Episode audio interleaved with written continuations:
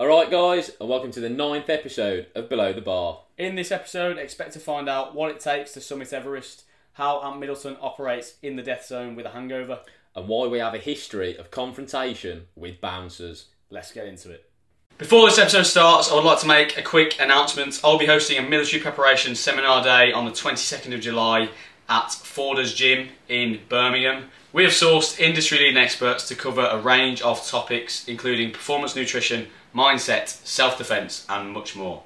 Tickets are limited, so to secure yours, click the top link in the description. Back to the show. Right, and we're back in. Welcome to this mountaineering and Everest episode of Below the Bar. Yeah, well, that's the main topic again. Got to go through our segments first of helmet of the week.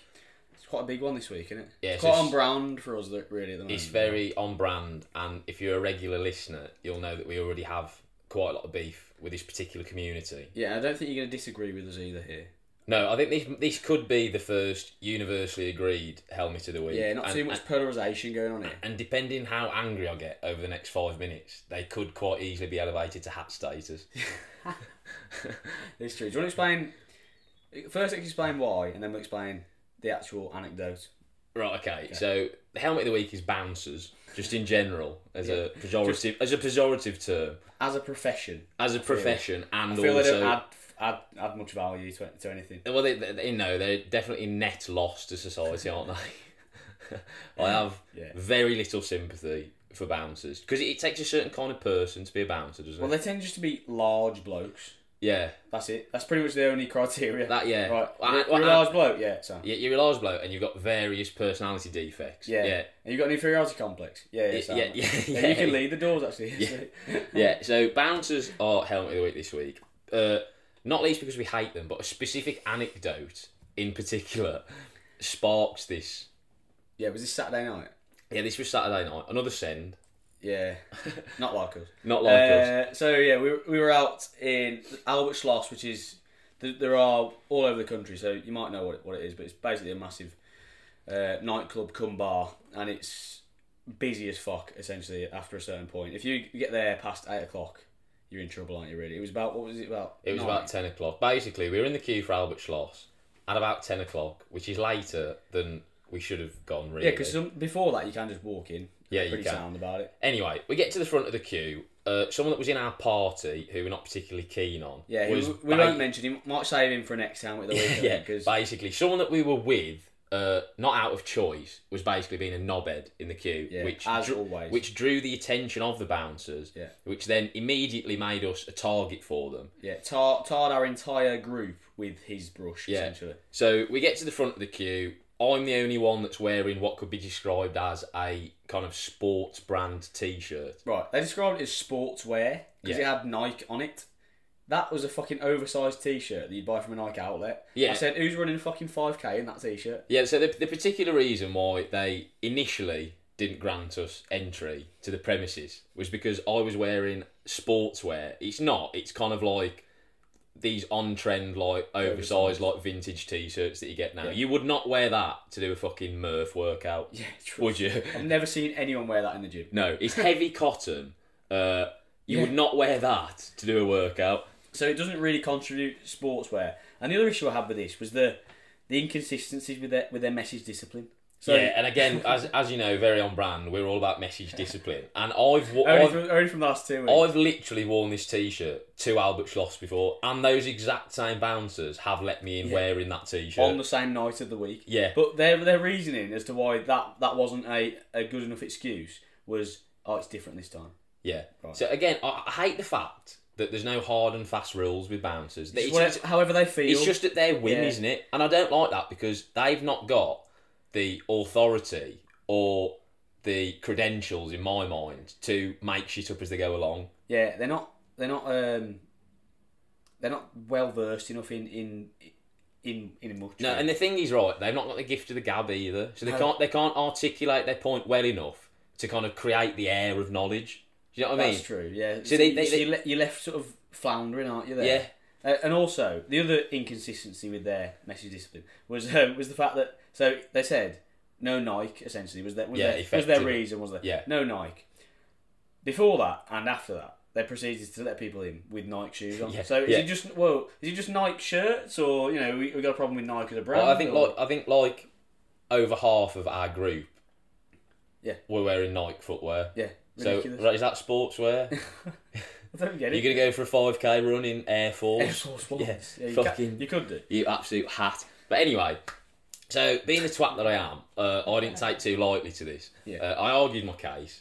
As we covered last week, bouncers don't take too well to, to reasoning and logic. Yeah. And they are very firmly within my wheelhouse. Yeah. So I exercised that right. Yeah, especially when you're drunk. You, So, so basically, what happened is they didn't grant me entry. I made the point that I'd been to Albert Schloss before in that t shirt and on that exact same and you were night. about to provide photo evidence of that. Yeah. At which point, one of our quick thinking friends, Yeah, true. Mis- Mr. Marine Marine Craig, Yeah, newly qualified marine. So I mean, he's all over his he's all over his improvised adapter. He, he made well. He quickly realised that one of our mates had just left Albert Schloss and was kind of lurking outside while this was going on, and that I could swap T-shirts with him and then gain yeah, access. because then they couldn't have an issue with that because that T-shirt had literally just been in there. Yeah, exactly. So we beat them at their own game. yeah, we beat the system. So again, just to rub it in their face, I swapped T-shirts with this bloke directly in front of them in public in the queue. Yeah. Uh, and they let us in. yeah, but then they took us for a little team talk, didn't they? Yeah, yeah, yeah, yeah. Little team twat So, talk. so uh, to be fair to them, they admitted defeat, which Yeah, I've never that's- seen a bouncer that's do true. before. I thought I was going to get filled in. I've seen it once before, only once, but that was when they, they basically said, "Oh, we're not letting anyone else in, right?" And then I went, went and found some girls, and they were, and I went, "Well, will you let us in now?" Yeah, Yeah, yeah, right. thank you. So So, you're I- not letting any more blokes in, is what you're saying? yeah, so I've had the last laugh. Yeah. But anyway, like they, they could, they had to have the last little niggle, didn't they? So Yeah. they took they took us aside for what, like as you correctly said, could only be described as a team talk. Yeah, a little as if team- we'd lost our heads or something. You know what I mean? Sure. Very, it was very Warnock esque. And we, when we when we're drunk, we're, we're not like we're never kicking off, are we? Yeah, but the thing is, we weren't even that drunk. No, no. Like, but even, we- even we- when we are in, in the queue, Yeah, and that, we're we pretty weren't like incoherently rowdy. We No. were literally queuing silently. Yeah, true. Well, well, me and you stood together, literally just chatting normally, and then, like we said, our mate who's a bit of a wanker. He's not our mate. Wait, he's not our mate. Was, Don't- be- was behind us. don't, don't give him that. Don't, give don't that grant title. him the, with the friend status. Yeah, so he was behind us, and he, he was kicking off, and that's why they took issue. But then, during our team talk with, with Neil Warnock, uh, they they pointed at me, who I've said fuck all all night, and he went, yeah, and, and look, I mean, you were kicking off in the queue. I was like, fuck, you can't just fucking make No, shit you, up. you, you need to give the whole spiel for full effect. Right, go so, on. so, so I've just so picture the scene. I've just changed t-shirts in front of them. They're trying to hold back the fact that they're seething. Uh, the lead bouncer goes to us. Right, right, lads. So we're going to grant you entry to the premises. To the venue. Yeah, but just just come and have a word with us first. Come and have a word with us. It's like, all right, fuck. Trying to sorry, calm us down. Sorry, Pep. Yeah, yeah, yeah. So he was like, it- what did he say? He's playing hearts and minds, wasn't he? really? Yeah, he was. Yeah. What did he say? to- He said, uh, "So we're going to let you into the premises, but uh, just calm it down, yeah? Yeah. calm it down." And we were like, "Like we haven't kicked off," and you were like, "Well, you you've been mouthing off in the queue, No, Yeah. It's pointing at me. pointing at you, Bear in mind single I've said hip." five words in about 15 minutes. Yeah. You know what I mean? Fucking ridiculous. But uh, Um, long story short, they let us in, and once again, I had the last laugh. Yeah. So Eddie Rex won, bouncers nil. Yeah, a- and, and they quickly became Helmet of the Week because of that specific anecdote. But we'd had a sort of history of bounces anyway, me and you, haven't we? Yeah, So it's fair to say that it's my, been lingering for a while. my nonchalance doesn't rub off well on bouncers. no. Uh, Nonsense in general doesn't. Neither does neither does wit or, or any other. uh, or, or intelligence, for that matter, because they're distinctly lacking it. Uh, Well, like I say, their their inferiority complex doesn't serve well to being talked to. Essentially, No. All- their only language is, is rage. is rage and violence. Yeah, So- yeah. So and they're not anything anything between those two spectrums, they're good to go. and those two things aren't mutually exclusive either. They often overlap, overlap quite heavily.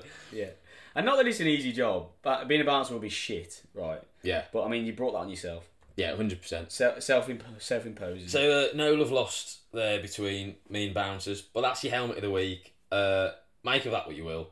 yeah, Could like I eas- say- could easily be hat status, but I can't be bothered to give any more of my time and energy to them. So. Yeah, and like we say, you probably agree with us. 'cause I'm sure everyone listening to the podcast has had a dealing with a bouncer. That, Yeah, and if unless you're a girl, you probably got probably probably You prob- like yeah, uh, and if you're a bloke and you haven't had a bad running with a bouncer, it's probably because you are a bouncer.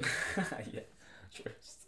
Uh, yeah. So anyway, on to the meat of the episode. yeah, I'd say I'd say that this week's topic is definitely more in your realm.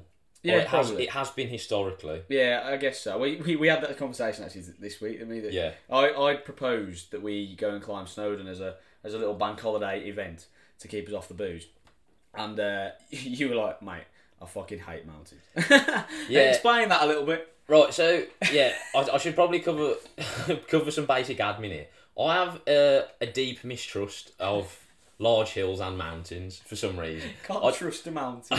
yeah, well, it's not rational this year. yeah, much to the extent of his trust issues. Yeah, you can't trust And I- inan- I inanimate can't- objects. I've done a lot of I've done a lot of heavy thinking about this. Can't quite pinpoint why. I'm not sure whether it's because I did A level geography, so I just associate it with shit field trips. True. Or as a child, I didn't like heights, so it might be a bit of the two. Maybe that's it. Is it what you like with heights now?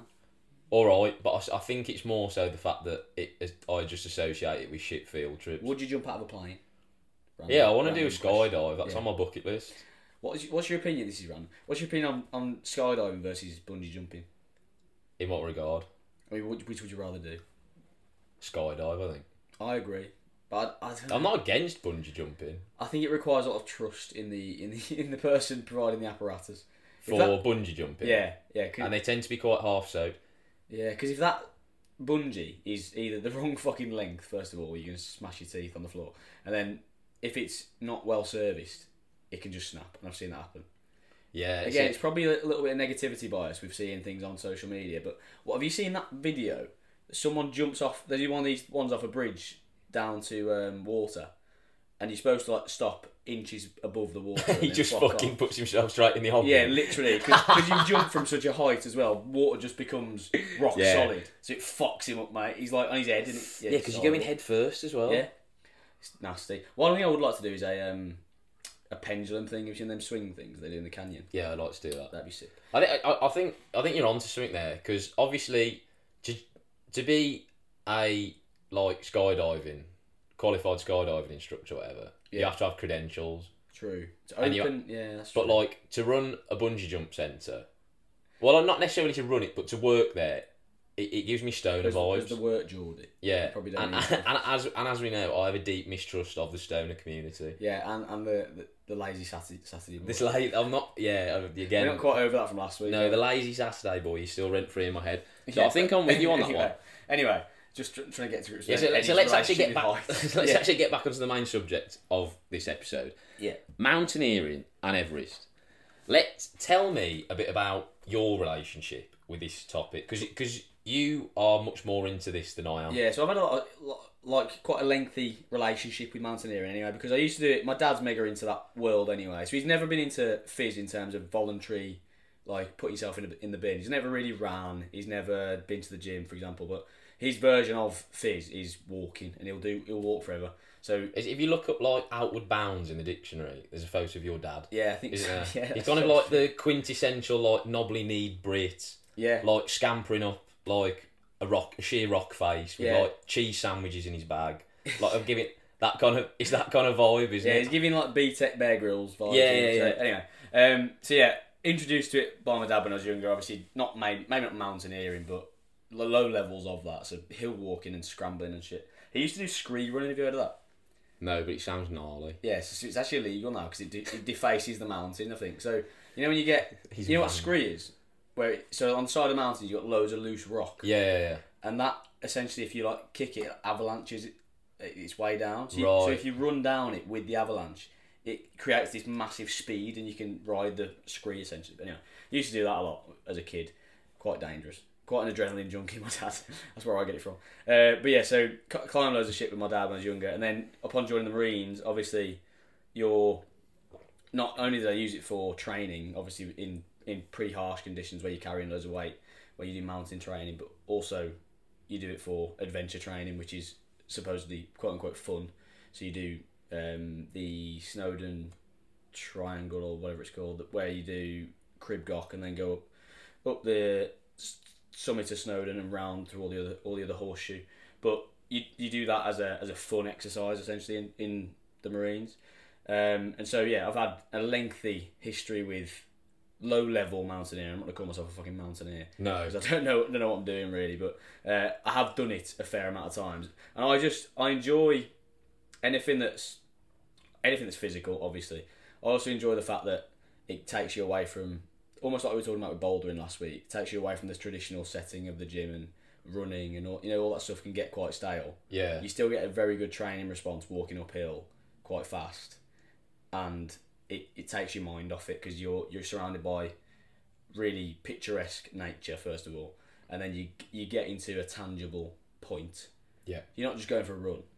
No, You're it's getting good to form. the top and back down. It's good form of mental escapism as well. 100%. 'cause You, so you are quite literally like geographically removed from reality yeah, because exactly. you're in the arse end of And I nowhere. quite like the spontaneity of it. So again, with a with a run that you've done that route 10, 12 times, right? You know exactly where where the hills are. You know what's going on.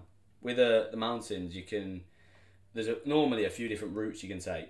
So pr- depending on which one you choose, you vary up your stimulus a little bit. So you can go up routes that are just walking if you're a little bit if you're not feeling it as much, or you can go up routes that are a bit more scrambly. So you, c- you're literally climbing the face of the mountain. So that, Yeah. that that that interests me because spontaneity is pretty much within my blood. Yeah. Again, probably because of my dad.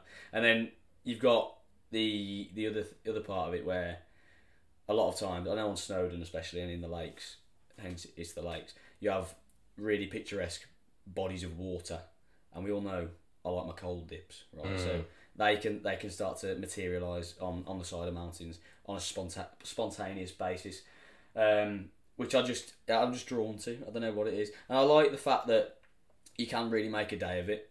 Uh, espe- like what I talked about with the booking events and stuff. You know, Yeah. with like Tough Mudder and the marathon and etc. Obviously, those are things you have to train for and have to wait for and stuff. But you can just do this on a whim. You can go from where we live anyway. We're in the Midlands, pretty much anywhere equidistant apart from Scotland. You can go within a day, climb it. You can get come back, have a beer. All that. It's- It makes a decent outing, decent day. Yeah, I have very distinct memories of you from the well, the first few years that I knew you anyway. I've been quite obsessed with Bear Grylls as well. Yeah, I mean, I mentioned this last week. First book I actually read, or one of the first books I read, was um, that was in and around the Harry Potter series, the um, the autobiography from Bear Grylls, and he obviously almost similar. His dad was an ex Royal Marine and a massive outward bound um, propon- proponer, and he was like Well, well, don't, Yeah, well- don't don't cover him too much. I'm not recovering too much, but and he obviously climbed Everest, and then we'll No spoilers. he um and so reading that furthered my interest almost in that kind of world but yeah i had, I had quite a, a strange affinity for bear grylls when i was younger Yes. Right. So let's cover some basic m- mountaineering admin yeah to start off with. What is mountaineering? I've drafted a definition, but we'll put you on the spot uh, to make it look like a hat Yeah, and see if you alright. can come up with something decent. that's fine um there's a distinction surely between hill walking and mountaineering is it so it's essentially you're just climbing something a- above a certain dis above a certain height Yeah. So I, so to constitute a mountain it has to be over a, a certain is it 800 meters certain height yeah. So I put an extreme sport which combines hiking and climbing in order to reach the summit of a mountain. yeah so, and again so Does to- it does what it says on the tin? to there. differentiate between a hill and a mountain, it has to pass a certain level of uh, elevation. Yeah. So yeah, yeah, nailed it. I mean, I'm, I'll be honest. I'm pretty sure most people know what mountaineering is because the kind of the hints, the hints in the name. Hmm. Yeah, isn't it? it's, it's, it's quite a distinct badge. Isn't it? yeah. Uh, and can you name the tallest mountains in the world? I can name the tallest. yeah. yeah. I can name K two and um, Mount Everest, obviously. Uh, Kilimanjaro is up there. I know it's not one of the, the tallest, but they're the they're the popular ones. aren't No, they? so quick, quick I know job. you've got I know you've got them all written down. With your- Yeah. with your stats. quick geography lesson for everyone, as obviously my background is in geography. I'll be in fact, can we cover this now so it's out of the way? Yeah. Purely for geographical reasons, a lot of this episode is going to be focused around like Nepal and Tibet, Yeah. and obviously for any for anyone watching, it's quite obvious that we're not from Nepal or Tibet. So there's Yeah. there's going to be certain pronunciations in this episode that we will make a hash of. yeah. So don't come for us in the comments. don't come unless, for us. unless you can do it better. We're trying our best here, all right. And some of these words are challenging, to say the least. So if I'll, we I'll let you do those. if we pronounce anything incorrectly, then please forgive us. But yeah, so four of the five tallest peaks on Earth are located within the Himalayas, Mm, doesn't shock me. which is a huge mountain range in the kind of Indian subcontinent, in Yeah. between in Nepal, Tibet, China. kind of goes round a few, doesn't it? It's, yeah, it's fucking massive, massive, isn't basically. it? It's hard to it's really. a bit like well, the Alps is similar, isn't it? The Alps isn't just one one country. no, exactly. It, it, They it always comes, it seem comes to- with the territory of being a mountain range, doesn't it? Yeah. They tend to be quite big. So, as you correctly said, the tallest mountain on earth is Mount Everest, Yes. which we're going to be talking a lot Smashed about it. today. Absolutely there are smashed it. 14 peaks above 8,000 meters Yeah, in the there is world. the death zone. Yeah, so We'll, we'll we'll use this term interchangeably. So the death zone is known as the point above eight thousand meters, Hmm. supposedly when human survival isn't sustainable. It's when your oxygen uptake isn't very Yeah. efficient anymore. so if, if you hear us talking about the death zone, that basically means eight thousand meters plus. Yeah, it's twenty eight thousand feet, I think. Yeah, i will work in meters, so you can do the conversion. I'm, I'm with you. So yeah, the top five peaks in the world, as I said, four out of the five are in the Himalayas. Yeah. So at number five, we've got Makalu, Carl. which is eight thousand four hundred eighty-one meters. yeah, Number four, we've got Lot Lotsi. Lotsi. Lahotsi. I'm gonna. That sounds more African than it does Asian, but we'll go with that. That's eight thousand five hundred and sixteen meters. Lotsa, maybe. Then num- coming in at number three, we've got Kanchenjunga, which Nice. again definitely haven't said right, Ah, but we'll go there. That's does what it says on the tip. Eight thousand five hundred eighty-six meters. Then number two, we've got K two. Nice, easy one for you there. Yeah, I like that. That's That eight- must have a more uh, complex name. It should be nicknamed like Westerners, hasn't it? Yeah, see what's happened there is it's got an indigenous name and a, a, a Westerner, probably a Brit, Yeah. has looked at that and thought, fuck it, we'll call it K2. You know what that's like when you, you know when Uber drivers and taxi drivers come over and their uh, and their names are a bit like difficult to pronounce, so they know they're not going to be pronounced right by Brits, so they just call themselves like Dave or something. Yeah, yeah. Dave is outside. Yeah, yeah. I'm pretty sure he's not called Dave. yeah, that is a exactly. good e- that is a good example of that. What what struck me about this because I'm not a mountain nor so other than researching this podcast, I haven't really had much exposure to it. Yeah. All of these peaks are very close Oh, yeah, in I- height. I thought that when you read them all- all out, they're all was the low, lowest one was eight, eight, eight four, five, eight four? yeah, eight five basically. yeah, basically. So within three hundred meters of each other.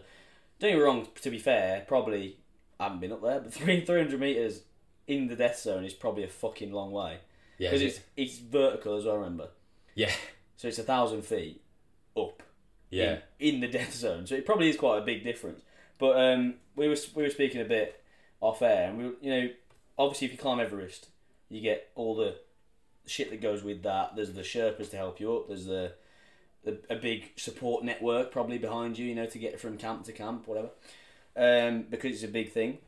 If you climb one of the other ones like Lots Lotse or whatever it's called, you don't, probably don't get that, and you certainly don't get the notoriety associated with it. Even though you've only climbed, you've probably climbed ninety nine point nine percent of it. Yeah, I mean, no one gives a fuck, do they? Yeah, It's it's a bit really- like when someone finishes the marathon, right, in third place.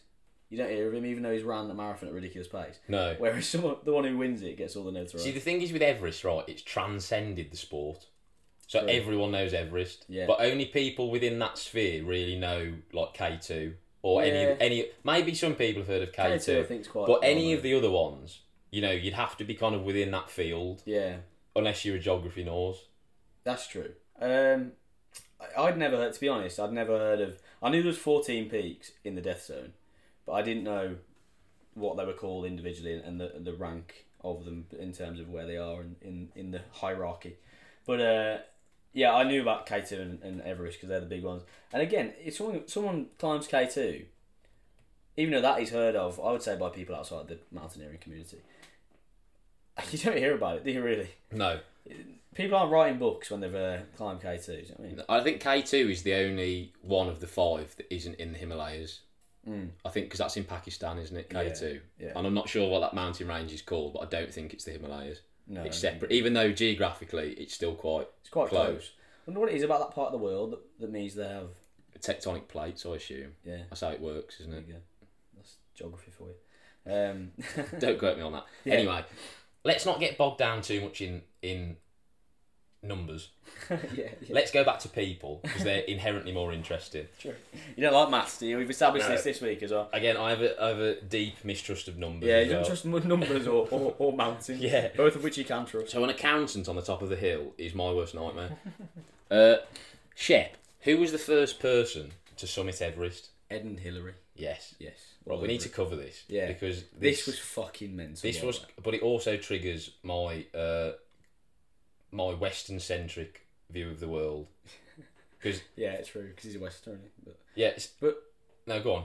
You you carry on. I'm just going to say, I thought. So, obviously, like I mentioned, everyone who climbs Everest has a lot of help from Sherpas. Were they still doing it back then? 'Cause surely, surely some of them would have climbed it first. No? Yeah, so this is the thing, right? Was he just the first Westerner? So I think the proper record is that Sir Edmund Hillary, like you said, and Tenzing Norgay, Hmm. his Sherpa, Yeah. were the first confirmed summit of Everest. Okay. Because, like you said, I'm must have pretty, been. I'm pretty sure the indigenous population, someone will have done it before him, but because they weren't Western, it wasn't recorded. It doesn't count. Yeah, a bit like Guinness Book of Records needs to be ratified. Yeah, by it's it's a somebody. bit like when people say that Christopher Columbus discovered the Americas. Yeah. He didn't. People have been living there for thousands yeah. of years. People, he was people knew about it. he was just the fir- first white person to Yeah. rock up there. He, he popularised them. yeah. Um, but yeah, so Sir Edmund Hillary, like you said, but a bit like we were saying last week with the commandos and their mental feats of, of endurance, right? The equipment available to, to him. What year was it? 1953, Right, 1953. the same year as Queen Elizabeth II's coronation, I think. Can't imagine Garmin were very well known around around that time. No, you can't, can you? But the other thing that needs to be established as well is we th- see this is the, this is a British thing, isn't it? We're very quick to adopt people. Yeah, So like Andy Murray's a good example of this. He's Yeah. Scottish, but when he's winning, he's, he's English. he's, Brit- he's British, and when and when he's losing, he's Scottish. yeah, that's true. So Sir Edmund Hillary was a Kiwi. oh, okay. Yeah. Yeah, I didn't he's know not he's not technically a Brit, but because he, he was the first person to climb Everest, he is a Brit. yeah. Should he have died up there? He would have remained a Kiwi. yeah, yeah, yeah, yeah, literally. So it's like that. yeah that's But mad. so, so this was the other thing that struck me as well. Like 1953, in the grand scheme of history, isn't that long ago, which I think highlights what an impressive achievement it actually is because That's it true. took someone so long to do it. So, are you aware how long people were trying before that happened? Yeah, must have been a, so- there must have been a length of time. So we'll get on to this, but a famous British climber slash adventurer called George Mallory Mm. attempted it in the twenties, and he died Doing it. Uh, during his attempt. Okay, cool, got it. So, I So- think it's probably more of a 20th century phenomena because I think for so long people just thought it was impossible. That's probably true, and yeah, they probably didn't have any. wh- Why? Why would you try and climb it? You- Well, 'cause- exactly. So, in those in the times before, certainly like 1900, um, you're probably looking at things on a different scale. You're not looking at how can what how can we like explore things. You'll be looking at where are the fucking resources and how can we make it most efficient to live day to day. Yeah. You don't look at the biggest mountain and think, right, you know, I need I need some I need some food today. wonder if it's up there. 'Cause- yeah. Do you think this quest for like do you not just think this this Everest phenomena is like almost a symptom of like empire and colonialism? Just in needing to like the idea that you've got to conquer it. yeah yeah yeah. Do you know what I mean? So like the indigenous population, as we've said, like the Sherpa community, have lived there for thousands of years, and they were probably aware of it. Some of them probably climbed it, but there wasn't that burning desire to like stick a flag at the top of it. Yeah, true. you know and what I there mean? still isn't for the Sherpas. No, Sherpas don't give a fuck. They do it all the time. it's just that like weird kind of Western mentality of like everything's got to be conquered. yeah, you need need to step everywhere, Yeah, map everything. And so it's got to Um, belong to someone. Yeah, that's true. Uh, No. and I guess there's the, the big thing about records and challenging yourself as well, which is a, a privilege. So for the West for the indigenous population, they probably didn't have the privilege of thinking, you know what I'm gonna try and do? I'm gonna I'm gonna do I'm gonna climb Everest for status because they're just j- worried about how to fucking get to get to tomorrow and then feed themselves and get to the next day. Um, Yeah, it's you not. know, they- they- they- it's not really on their on their list of pro, on their to do list. Yeah, because if we You know look what I at Maslow's hierarchy of needs, Yeah. to bring a sociological term to the Yeah. fray, Yeah. it ego isn't really up there, is it? No, You know, exactly. It's like basic sustenance, survival, yeah, reproduction. You conquering a fucking big hill isn't isn't really going to wash, is it? You know True. when your kids need feeding. Yeah, I don't think it was probably on their uh, their to do list in the in the 19, 1900s, was it? You know, you know, feed feed your kids, go hunting, climb Everest. Right, Yeah. yeah, do that, do that later.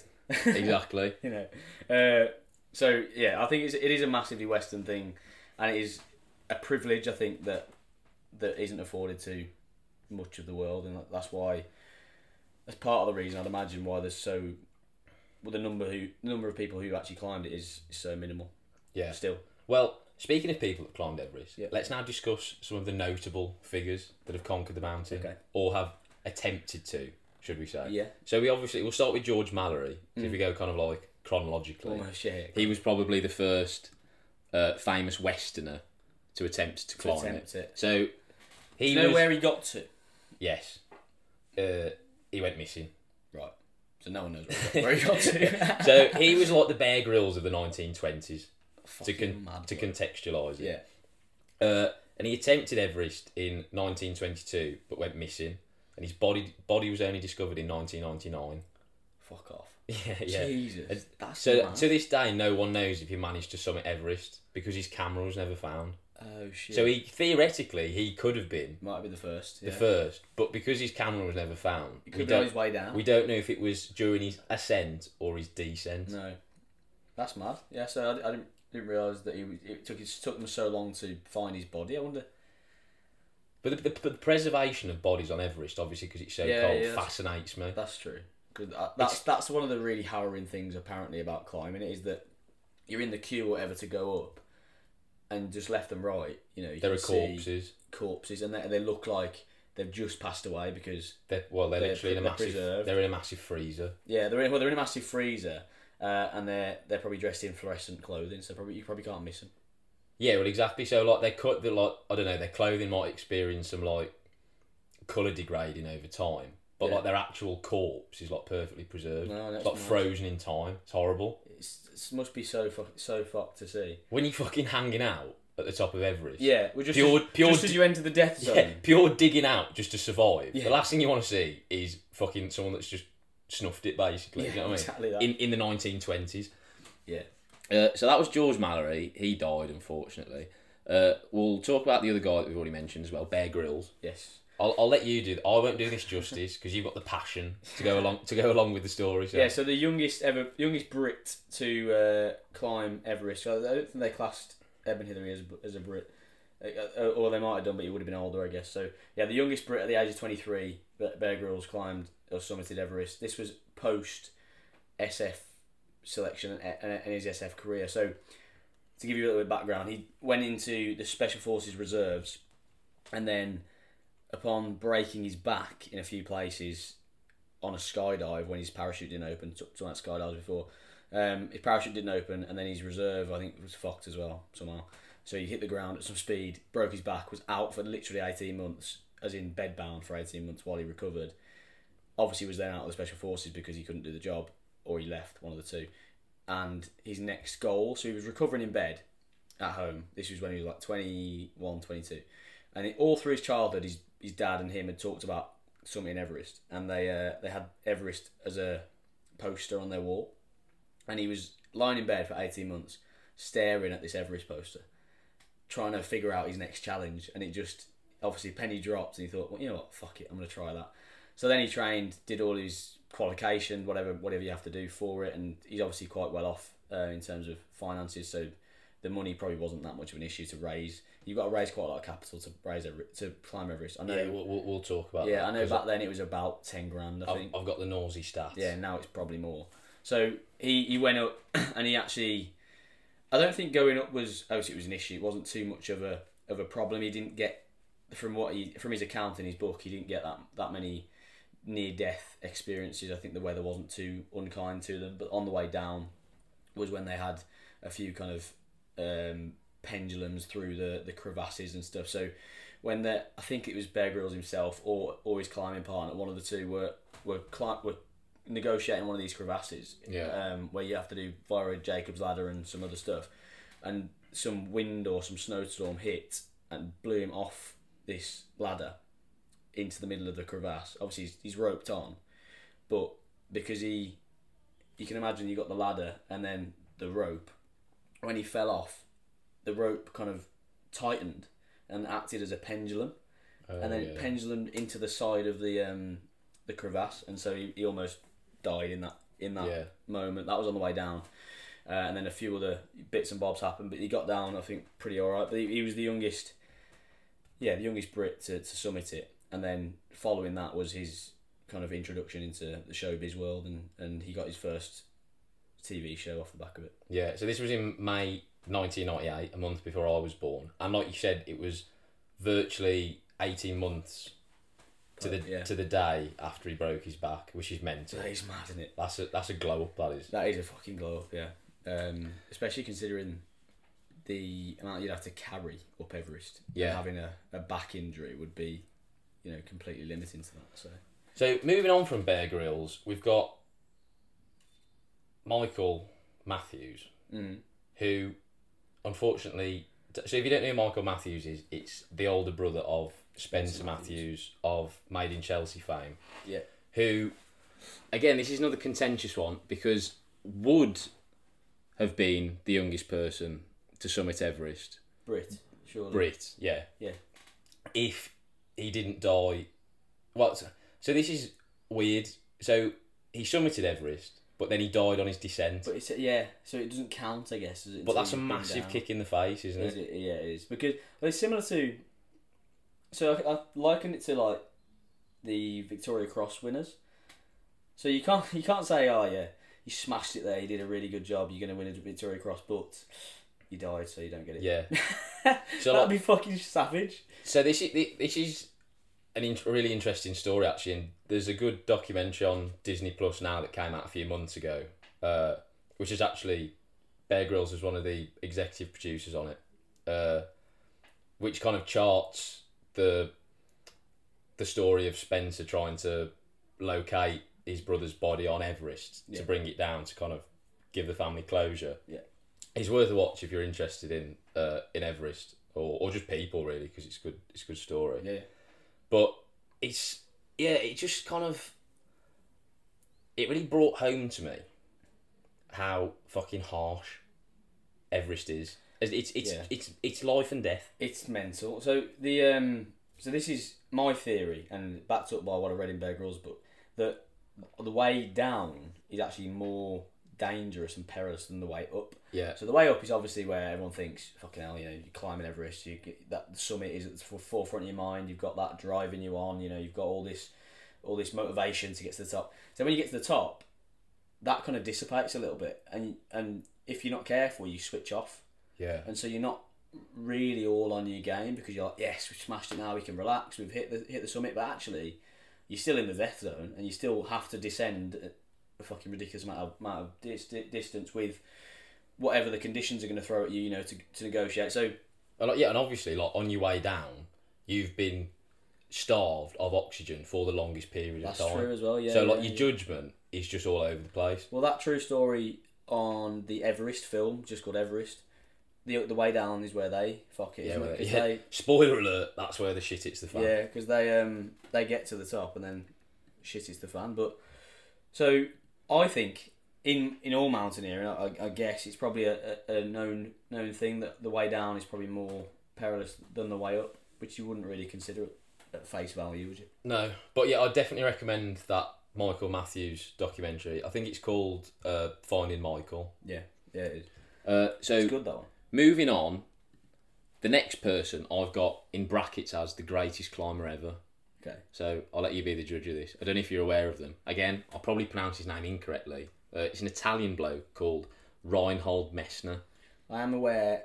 You, yes, you will have just- heard of yeah, what he'd done, I am aware. right? of so him, I'll, I'll just explain. So in 1978, this guy became the first person to climb Everest without supplementary oxygen, yeah. Yeah, that's fucking ridiculous. which is because Pete, for a long time, people thought that was impossible. Yeah, a bit like the four minute mile. Yeah, You know, it was just like it was like brushed aside as you can't do that. you can't do that because you will just die. yeah. So as if that wasn't impressive enough, he then went back two years later, climbed it again without oxygen, uh, by a, via a completely different route that he'd created himself via the North Face. Yeah.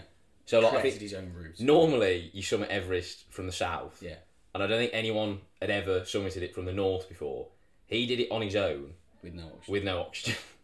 That's fucking insane. So, yeah, if you don't know what why you need supplementary oxygen or what that kind of does to you, essentially you get starved of. So oxygen becomes very thin at altitude, um, and humans aren't very efficient at utilizing that that thinner oxygen, and so having supplementary oxygen access to that means that when you start to become lightheaded or when you start to get that um, altitude sickness, you could have some fresh oxygen that's obviously captured at, um, at sort of sea level, and and you can sustain yourself for a certain amount of time. It doesn't. It's obviously not foolproof. You couldn't stay up there for indefinitely, but um, it sort of sustains you a little bit.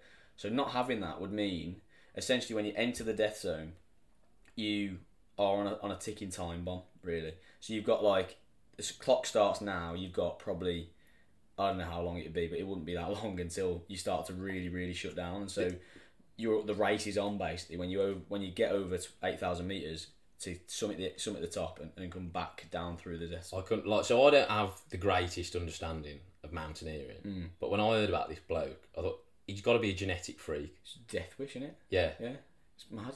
Uh, yeah, so- and doing it on your own, Oh, unaided, is, is another thing as well. Because, like we said, the vast majority of people who summit it do it with Sherpa's help. With the Yeah. Sherpa's help, So I th- I'm pretty sure he had a climbing partner, but he didn't have a Sherpa. Like he was Crazy. effectively flying solo in that regard, which is just the mental. amount of stuff you'd have to lug up. Like this this bloke has literally gone off piste Yeah. on Everest.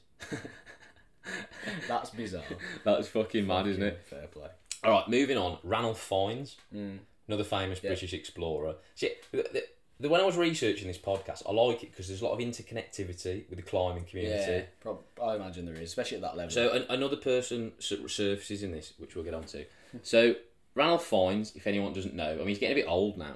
yeah, So he's kind of like he was the Bear Grylls of his day, of his day, yeah, wasn't he? before so mainstream television. probably the greatest British adventurer of all time. Uh, he's the first person to cover all of a, all of Antarctica on foot. first person to reach the North and South Pole by surface means. So just walking. Yeah, so this bloke basically just walked around the North and South Pole for fun, which is fucking mental. Uh, and in 2009, he summited Everest at the age of 65. Fucking hell, that is madness. Yeah, that's 65. five years. old. My dad's pro- my dad's sixty six. Right, so he, He's sending so, my dad up. so next year, well, last year, Ian summited Everest. Yeah, that's mad. That is. Um, fair play. That's that's crazy. And he, he's one of the household names in that community. Yeah, so he's a nutter. Uh, moving on to kind of the, the new kid on the block, Nims Purger, who who is Mm, Yeah, you should have seen this if you. the first kind of local, should we say, to make the list because we've just covered Westerners so far. Yeah, yeah, true. So for anyone that doesn't know Nims, we'll be discussing him a lot more next week in our Gurkha Yes, episode as true. well. Yeah. So he's a former Gurkha s- officer in Yeah. the British Army. Also, then went to Special Forces. SAS. No, SBS, SBS. But then fucking passed up the invitation of joining the SAS to pursue his own climbing ambitions. Fucking hell.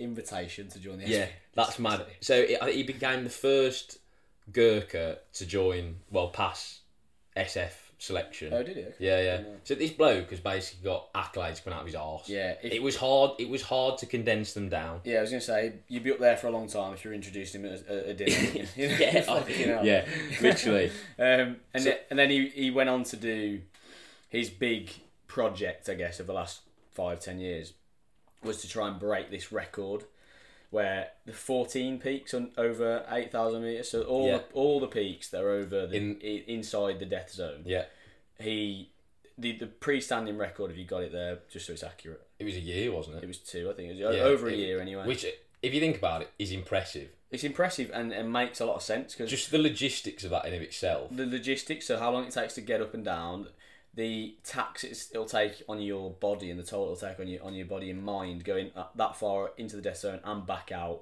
You know, when you go when you go up and down in an aeroplane, it takes fucking it takes a bit out of you because Yeah. you've been through that pressure change or whatever it is. Um, so doing that on foot over a prolonged period and coming down and going back up again and going down back up again 14 times takes about yeah why, why wouldn't it take over a year Nims decided to yeah, let's break that record, but we won't just break it. We'll fucking nail it. So what did he do it Uh, six months, six days. in? Right, six months and six days. Yeah. Bear in mind, there's 14 peaks, so that's over one a month. Yeah, That's, that's fucking mental. crazy. I think he was up and down Everest in eight days. You got to bear in mind that probably played to his advantage though, him being very conditioned to that that. Yeah, altitude. well, obviously he is kind of Nepalese, so he grew up Well, that, but also, acclimatized to that atmosphere. yeah, during those six months, he wa- he probably didn't come back Oh yeah, yeah, yeah, close to sea level probably because he was trying to keep himself yeah. good But to go. contextualize that. It's going to take us seven days to record this, edit it, and get it out. That's so true. Makes us sound fucking yeah, yeah, absolute wetters, Yeah, mate. yeah, I know. Uh, and then another accolade. So obviously that is impressive. The fourteen peaks and Netflix uh, did a documentary Called 14 Peaks. called 14 Peaks, which again is definitely worth a watch. yeah, that's brilliant. Uh, and then in 2021, uh, he and his team completed the first ever winter ascent of K2. Yeah, that's ridiculous. So the first person, because obviously the climbing season is quite a narrow period in the Himalayas from like, is it like spring?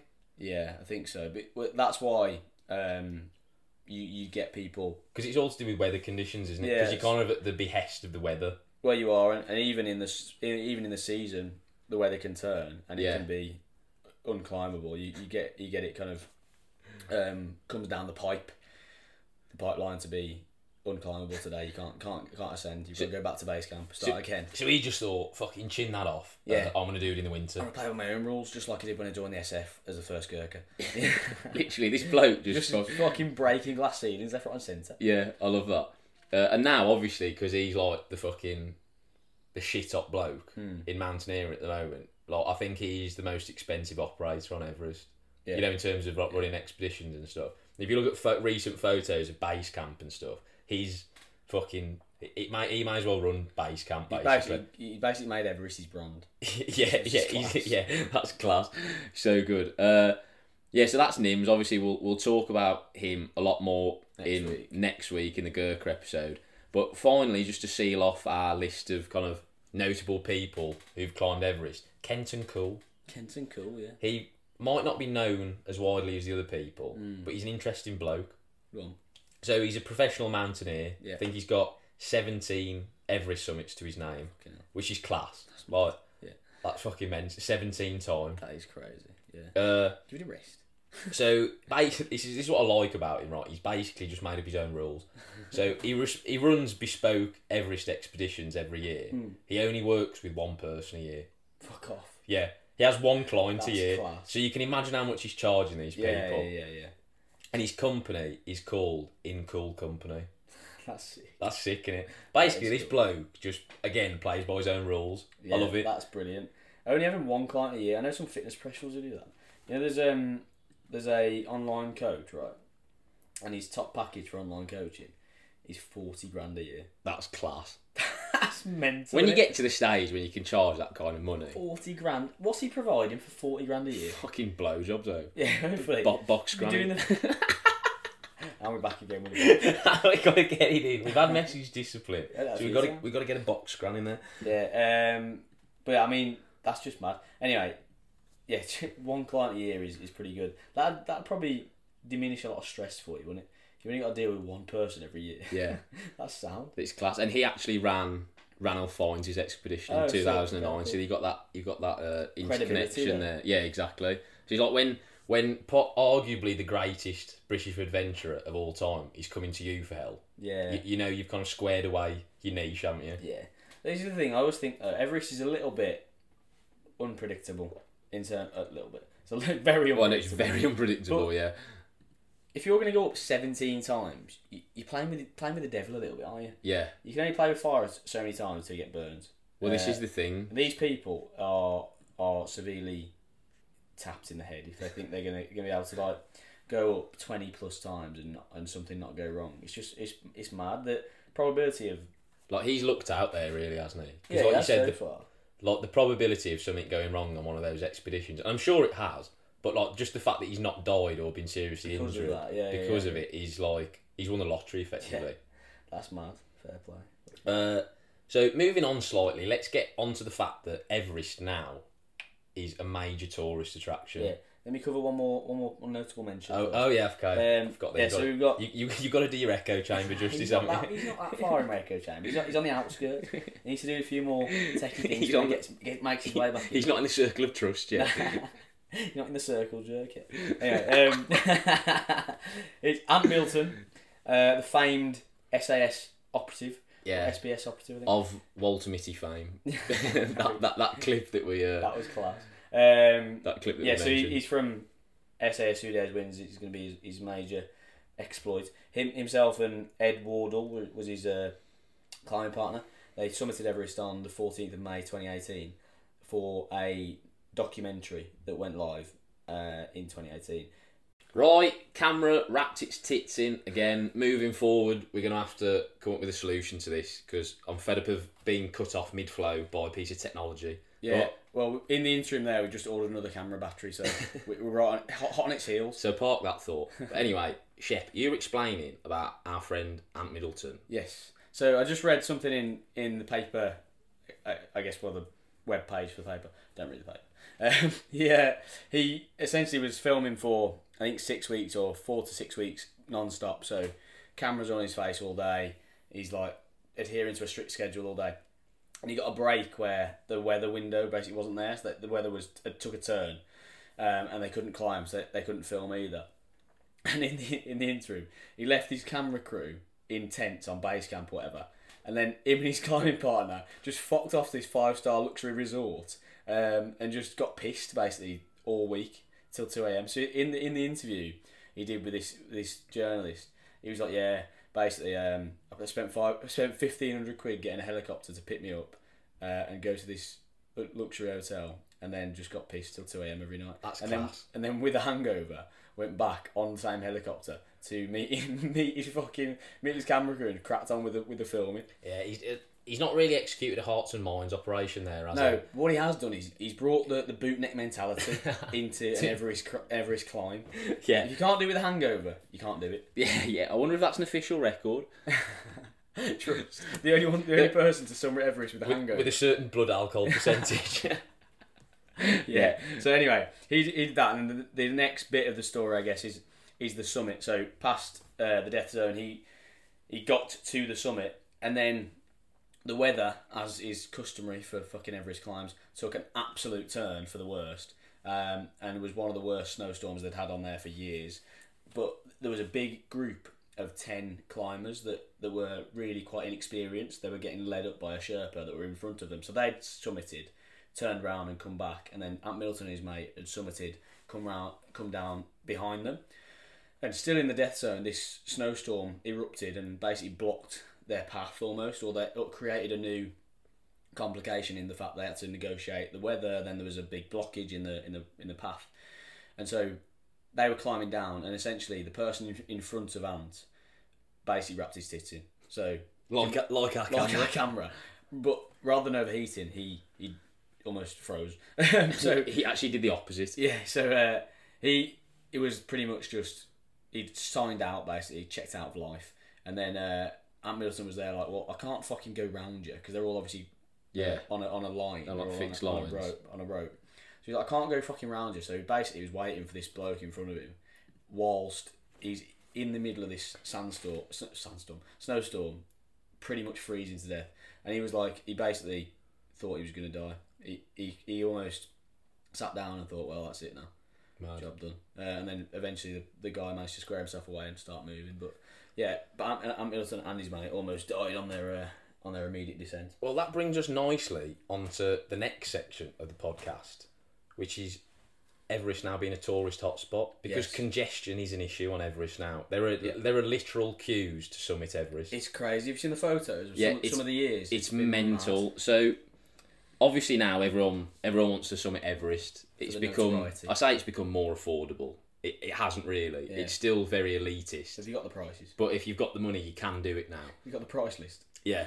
So I think this this came from an interview with Kenton Cool who we were talking about earlier, and he said minimum cost now is about thirty five thousand dollars. I heard, yeah, about thirty But grand. but like the like the upper end of that scale is almost limitless yeah, because if Okay. you because a lot as we were saying like Nims is now probably the most expensive operator on the mountain, and I wouldn't even want to know How how much he much charges. how much he charges. well, this is it. And if you're so the less experienced you are, and you know on the scale, the more wealthy and less experienced you are, I reckon there's probably a never-ending amount of money you can spend to bulletproof your ascent, basically. Yeah, because someone like Nims has then got to cost in to the cost in for the fact that you are a burden. Insurance. Yeah. Probably got to put like man mark you with Sherpas. Effective, yeah, you're. yeah. Other than you, it, it, it gets to the point where you, all you've got to do is put one foot in front of the other That's what it is. because basically, everyone for else is doing. Like the Sherpas are carrying all of your shit. Everything. They're, you, they're telling you where to go. They're, they're literally telling you when to breathe Yeah. because they're telling you when you need oxygen. Yeah, well, they literally do for a lot of the, the climbers who aren't experienced mountaineers. And there's a, a quite a stigma, I think, around that from the mountaineering community because it's a bit like, well, you've now you've done no fucking well, you've done minimal prep. Yeah, Uh, we've been prepping for this for our fucking whole lives, and you're just in front of. but you've now just for no yeah reason. you've thrown a lot of money at a The problem. problem, yeah. yeah. So But- But they, see, the Nepalese government are kind of stuck between a rock and a hard place because they now issue more permits for Everest than ever. Yeah. And they can't really stop doing that because it contributes so much to the economy. I and bet it's it's, an the incre- number one thing, right? yeah, it, it was great. It's got to be up there. It's one of the most. It's a, it's a very impoverished nation. It's not rich by any stretch of the imagination. I think it generates about half a billion dollars annually to the Nepalese economy. Really? Yeah. Yeah, that's got to be a big percentage, doesn't it? Yeah, it's a mental. And I think the average monthly wage for a Sherpa is about, well, I think they make about $2,000 per expedition. And the average monthly wage in Nepal is about 200 So it's massive. It's So it's in- incentive to be- incredibly lucrative to the local population. Yeah, So- compared. So it's like, But you think as well, right? Two grand a month to fucking basically risk your life on Everest is gash, isn't it? yeah, it's, shit. That's terrible. it's not really, you're not really getting danger pay for that, are you? Yeah, not really. Uh, and considering the Western guides are getting probably hundreds of thousands for, for doing it. Yeah. Well, you think like shitty. Kenton Coles working with one client a year, Well, that's it, yeah. and he's not going to pay himself less than about like six figures, is he? No, it's really. gonna be hundred percent. Yeah. and, and obviously that factoring in all of the expenses. So he'll be paying the Sherpa, he'll be paying for the insurance for the guide and all that sort of stuff. But um, But th- this is the thing with Sherpas, right? They are really the forgotten heroes. They're the of unsung Mount- heroes, They are aren't they? because no one really gives them credit, which is why we're going to cover kind of the Sherpa as an ethnic group and then lead into the Gurkhas Yeah. ne- next week because we, we need to do them justice. it, it it segues quite nicely, doesn't it? Yeah. But the Sherpas are was it a tribe? So, Or- so pe- I guess- people refer to Sherpas as like the guys that carry shit on a mountaineering expedition, but they are technically also like an ethnic group Yeah, of yeah, that region. Um, but that, I think they're obviously Gurkhas are drawn from Nepal, but they're also heavily drawn from the Sherpa community. I think so. The um, but yeah, Sherpas are the unsung heroes of of Everest certainly because the Westerns that climb it They're wet. well basically don't fucking um, carry anything. No. the um, Sherpas carry everything. so- and if essentially if one of the because they because of how their um, culture works, if they're ever in like a bit of a hot hot spot, a cold spot, in Everest, um, Yeah. yeah, uh, and the Westerner basically is fucked and has just not done his admin, so his feet are falling off or his fucking I don't know, oxygen isn't full enough. The Sherpa will then put themselves in a hole to save the Westerner. Happens Yeah. all the time where the Sherpa's got full oxygen because they're squared away, and then they go they they'll give it or they'll share it with with the Westerner who's Yeah. fucked it That's or who's overusing oxygen because they're uh, unfit or whatever. That then carries over into uh, being a Gurkha. Right, excuse that fucking Yeah. noise, will you? The fucking ice cream, the local pedos about. yeah. uh, right, go on. But yeah, but that, that then also carries over into being a Gurkha because they've got so many VC Yeah, that's true. awards. Yeah, which doesn't come by accident. No, exactly. But anyway, we won't touch on that too much. But to give you a, a, an idea for the amount of load that Sherpas have to carry on these expeditions, so people have been starting to do research into this now Hmm. as it comes to like just how nails Sherpas are. So I think on average, Sherpas carry around 50 kilos worth of kit Fucking hell. on like probably not you know for the actual summit, but you know like up to base camp etc. Which is still high altitude. Yeah, so to contextualise that, right, the hobby, the he- hobbies, the heaviest yomp you do in training, that's like a set weight. Obviously, on exercise, you carry what you need to carry. Is seventy pounds. That's over twelve miles. I was fucking, I was hanging out on that. Yeah. seventy pounds is about thirty-seven kilos or whatever it is. and that Uh, feels that feels and that heavy. felt heavy as fuck, mate. So apparently, the average Sherpa weighs between 55 and 65 kilos. So they're carrying like 90% of their body weight.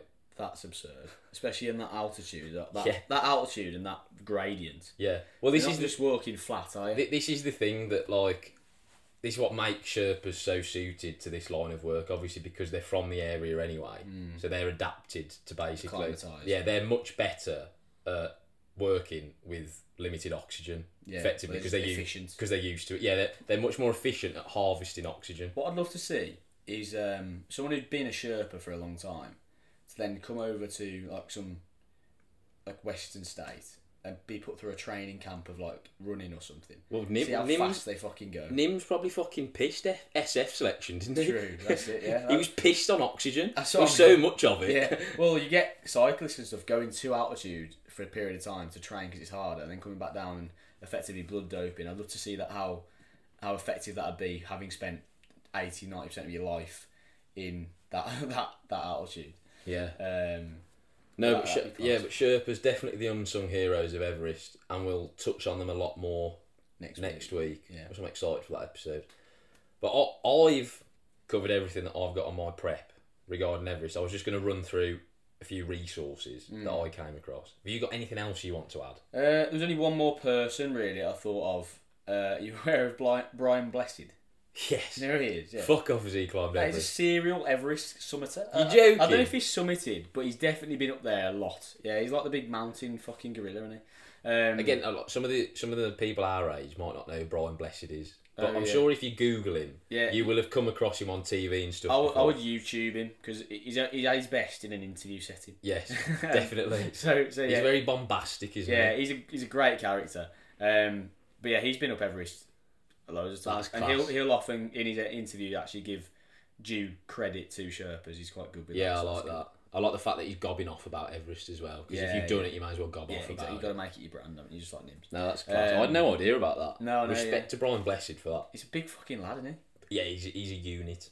But he's quite he's quite strong, I think, in the conventional sense, like in powerlifting. Yeah, sense. he's got I mong think he's- strength. Bit like me. bit like you, Maybe yeah. I'm suited to Everest. I don't know. Yeah, I- apart from the fact I- he's scared of mountains. I'm ginger, so I operate well in the cold. True, true. Uh, you just need to regain your trust for mountains. I just need to overcome my rational fear of uh, Of large hills. peaks. Yeah. yeah. Fuck's sake. Um, yeah, so Brian Blessed, shout. No, Yeah. love that. Well, that's a wrap on Everest.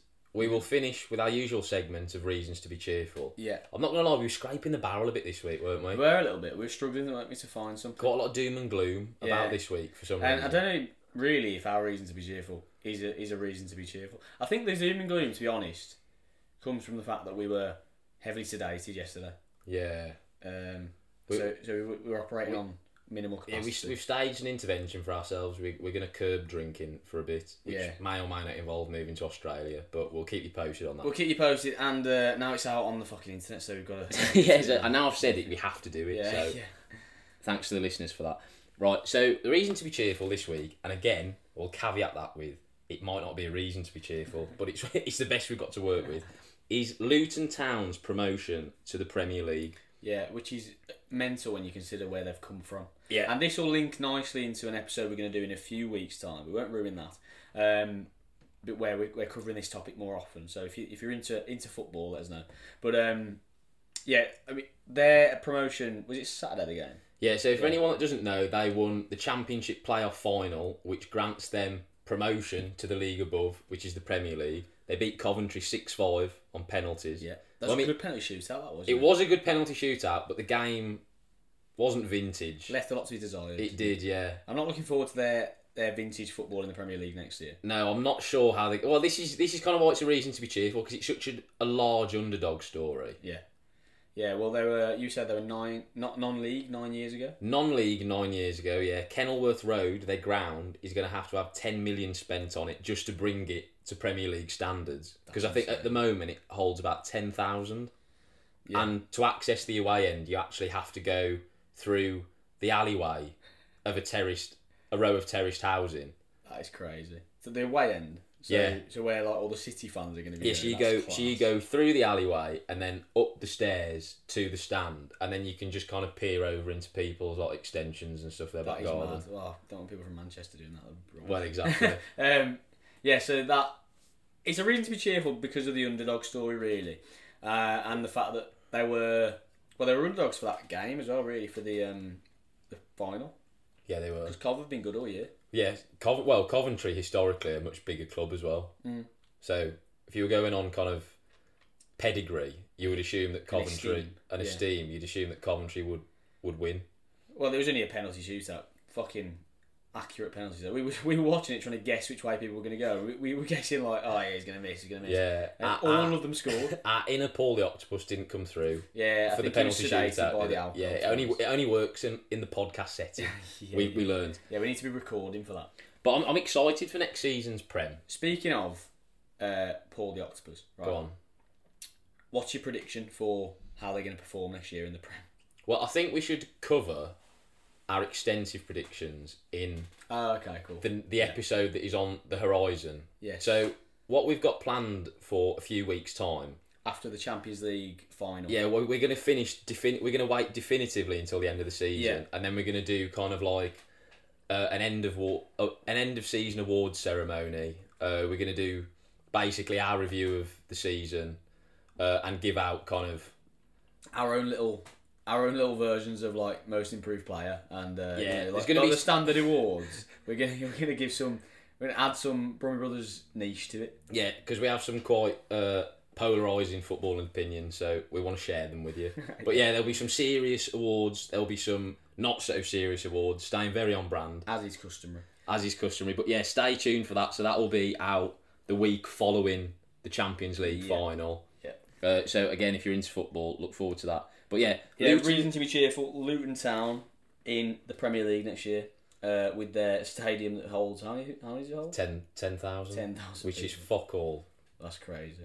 Um, yeah, so so if you're giving like fifteen percent to the away team, they have fifteen hundred people. Yeah, That's fuck all. that's men- that's mental. Ma- think of the fan base of like Chelsea and uh, Man City, and you only be able to take fucking um, fifteen hundred to the to the Yeah. games. I mean, at least it's provide. If nothing else, it's providing the people of Luton some nice respite from the fact that they live in an absolute hole. Yeah. Yeah. Because oh, uh, Luton Airport has to be the worst airport in the world. Yeah, and it's also produced our friend, Mr. Ah, Tate. Yeah, so it's So, not It's Luton. not it's not wrapping itself in glory, is it really? Luton hasn't had a lot going for it recently. Yeah. So this provides a nice kind of Res- che- respite. respite, yes. Yeah, I mean, it's been brought brought into disrepute by the Tate brothers, hasn't it, really? Yeah. But there you go. If you're into football, stay tuned because, as we said, we'll have that episode in a few weeks. But for now, that's us over and out. It is. Make sure you subscribe and comment your thoughts below. Uh, if you've got any interesting dits on Everest, I'd be interested to hear them. But yeah, thanks for listening, and we'll see you next week. See you in a bit.